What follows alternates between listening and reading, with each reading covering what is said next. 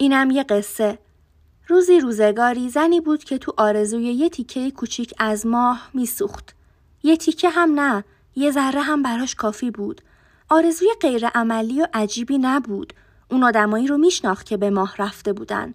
تو اون روزگار رفتن به کره ماه مد روز شده بود.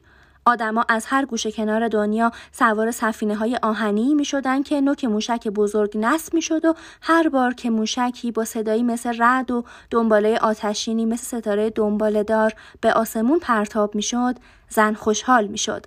رو به موشک می کرد و فریاد می کشید برو به اونجا برو بعد هم با لرزه ناشی از حسادت مسافرت آدمایی که سه روز و سه شب تو تاریکی پرواز می‌کردن و دنبال می‌کرد. آدمایی که به ماه می‌رفتن آدمای احمقی بودن. صورتهای احمقانشون سنگ شده بود. نه خنده بلد بودن و نه گریه. ماه تو نظر اونا فقط یه مسئله علمی بود و یه پیروزی تکنولوژیک. طی سفر حرف درست حسابی نمی زدن. فقط ارقام و فرمول و اطلاعات آزاردهنده. و اگه حرفای انسانی از دهانشون بیرون می اومد برای اون بود که درباره فلان تیم فوتبال چیزی بپرسن. وقتی هم پاشون به ماه می رسید بازم حرفی برای گفتن نداشتن و حد اکثر چند جمله پی ساخته تحویل می‌دادن. بعد پرچمی از آهن تو خاک فرو می‌کردن و بعد مثل آدمای ماشینی یه سری حرکات عروسکی بیمعنا و بی هدف انجام می‌دادن. بعد از اینکه ماه رو با فضولاتشون کثیف می‌کردن برمیگشتن و فضولات همونجا میموند تا گواهی بر اومدن انسان بر ماه باشه. فضولات رو تو قوطی می‌کردن و قوطی ها همراه پرچم اونجا میموند. اگه اینو می‌دونستی نمی‌تونستی به ماه نگاه کنی و نگی که اون بالا پر از کسافت اوناست. بعد با کیسه های پر از سنگ و خاک به زمین برمیگشتن. سنگای ماه و خاک های ماه. همون خاک که زن تو آرزوش میسوخت. وقتی زن اونا رو می‌دید التماس می‌کرد. یعنی من التماس می‌کردم. که کمی از ماه به من میدین؟ شما که ازش زیاد دارین. ولی اونا همیشه جواب می‌دادن نمیشه. اجازه نداریم.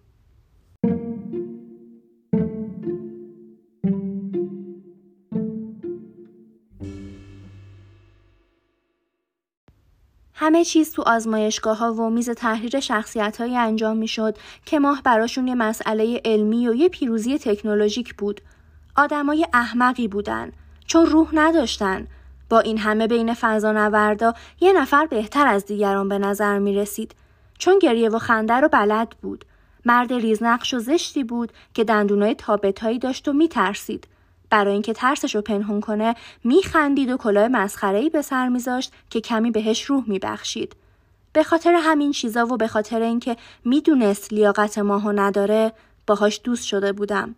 وقتی منو می‌دید قرقر می‌کرد که اون بالاها چی می‌تونم بگم؟ من که شاعر نیستم. بلد نیستم حرفای قشنگ و عمیق بزنم. چند روز پیش از سفر ماه به سراغم اومد تا با من خدافزی کنه و بپرسه که تو ماه چی بگم. بهش گفتم باید یه حرف راست و شرافتمندانه بزنه. مثلا بگی که مرد کوچیکیه که میترسه چون مرد کوچیکی بیشتر نیست. از این حرف خوشش اومد و قسم خورد که اگه برگردم یه کمی از خاک ماهو برات میارم. رفت و برگشت ولی کاملا عوض شده بود. هر بار که بهش تلفن می کردم تا قولی که داده بود و به یادش بیارم تفره می رفت. بعد یه شب منو برای شام به خونش دعوت کرد و من با عجله به اونجا رفتم. فکر کردم آخر تصمیم گرفته که ماهو به من هدیه کنه. سر می صبرم و از دست دادم و شامم ناتموم موند. وقتی شامشو خورد گفت حالا ماه رو بهت نشون میدم. ولی نگفت حالا ماه رو بهت میدم. گفت حالا ماه رو بهت نشون میدم. اما من متوجه تفاوت این دوتا جمله نشدم. هنوز همون کلاه مسخره رو به سر داشت و همون خنده ها رو می‌کرد و من نمی‌تونستم حدس بزنم که تو اون آسمون حتی یه ذره روحی هم که توش سراغ داشتم و از دست داده.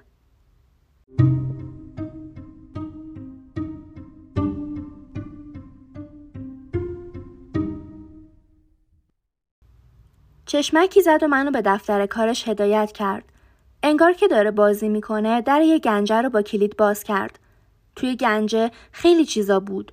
بیل، کلنگ، لوله، خاک عجیبی به رنگ نقره‌ای تیره روشونو پوشونده بود. خاک ماه.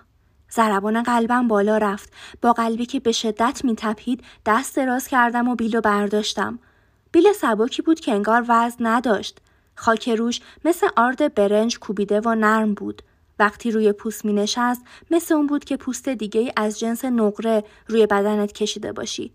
نمی‌تونم احساسی که با دیدن خاک ماه روی پوستم پیدا کردم تشریح کنم. شاید تو اون لحظه مثل این بود که تو فضا و زمان پخش شدم. انگار به یه چیز دست نیافتنی همون ابدیت دست پیدا کردم. این چیزیه که الان فکر می‌کنم چون تو اون لحظه قدرت فکر کردن نداشتم. حالام که سعی می‌کنم حالام که خاطراتم و کند و کاو می‌کنم نمی‌تونم برات بگم که وقتی بیلو به دست گرفته بودم چه مدت مبهوت مونده بودم و نمی‌دیدم که اون کم کم صبرشو داره از دست میده. میترسید مبادا گنجی که حتی حاضر نبود خاطرش در اختیار کسی بذاره ازش بدزدم.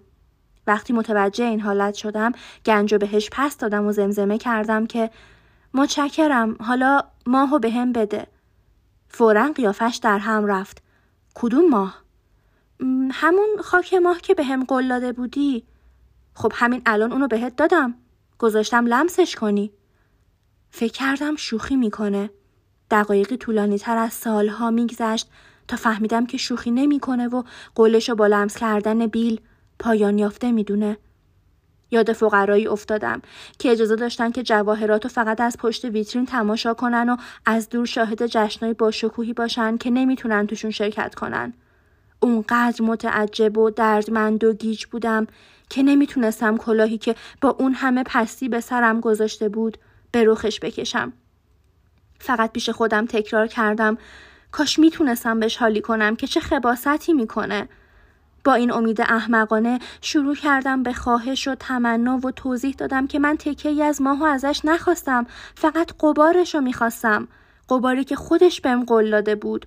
اون اونقدر از اون قبار تو گنجش داشت که کافی بود اجازه بده کمی از اونو توی کاغذ برای خودم بپیچم.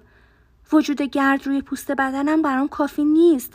باید کمی از اونو تو کاغذ داشته باشم تا بعدم بتونم نگاهش کنم و سالهای سال نگهش دارم. اون می‌دونست که این از آرزوهای دیرینه منه و هوس آنی نیست. ولی هرچی خودم رو کوچیکتر می‌کردم اون سختتر می‌شد. با اون چشمای سرد و بیروهش به من زل زده بود و ساکت بود. تو همون سکوت گنجه رو قفل کرد و از اتاق بیرون رفت.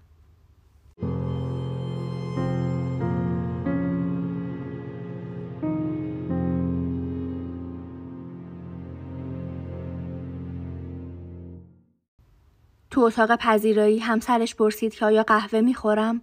نوبت پذیرایی با قهوه بود. جواب ندادم. بی حرکت موندم و دستم و که پوشیده از ماه بود نگاه کردم. ماه رو دستام داشتم و نمی‌دونستم اونو کجا بذارم و چطور نگهش دارم. با کمترین تماسی از بین می‌رفت. مغزم بیهوده دنبال محلی میگشت راهی که بتونه هر مقدار از ماه رو که می‌تونه حفظ کنه. اما در مقابلم فقط توده ای از مه گسترده بود و بین این مه جمله جلب نظر می کرد. مثل آرد برنجه. هر جا به مالیش از بین میره. این برام بزرگترین درد و رنج بود. درد و رنجی که تانتال از افسانه های یونان هم باش روبرو نشده بود. تانتالم وقتی می‌خواست میوه از درخت بچینه میوه ها از دسترسش دور می شدن. بعد برای آخرین بار به دستم که با حالت درموندگی تو هوا باقی مونده بود نگاه کردم. میل به گریه رو از بین بردم و لبخند تلخی زدم. از اون دورها از ابدیت ماه به کنارم اومده بود. روی پوستم نشسته بود و حالا من باید اونو دور مینداختم. برای همیشه. حتی اگه می‌خواستم نمی‌تونستم همه عمر با دست بی حرکت و انگشتای باز باقی بمونم و به چیزی دست نزنم. دیر یا زود انگشتامو به چیزی می‌زدم می‌فهمی؟ و اون وقت همه چیز مثل بخار از بین می‌رفت. به خاطر شوخی کثیف یک احمق کثیف انگشتامو با عصبانیت به هم فشردم و دو مرتبه اونا رو باز کردم حالا روی کف دستم اثراتی نقشایی از خطوط کج و موج و کثیف دیده می‌شد که دیدنش آدم رو بیزار می کرد. آیا در آرزوی رسیدن به این بیزاری این همه صبر کرده بودم و سوخته بودم؟ کف دستم رو روی گنجه مالیدم. اثری که به جا گذاشت مثل لکه چربی مثل یه حلزون مثل باقی مونده یه قطر اشک بزرگ بود.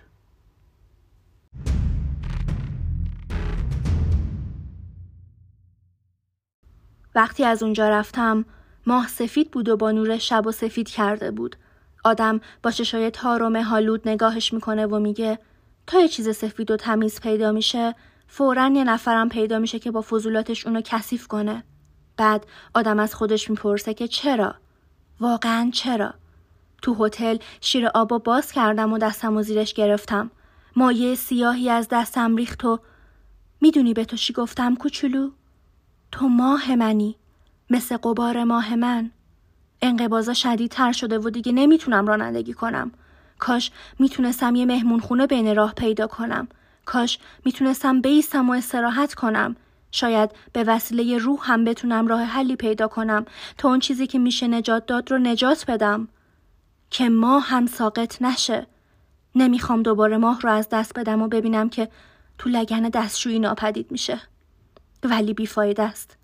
با همون اطمینانی که اون شب که فهمیدم تو وجود داری فلجم کرد حالا می‌دونم که تو دیگه وجود نداری.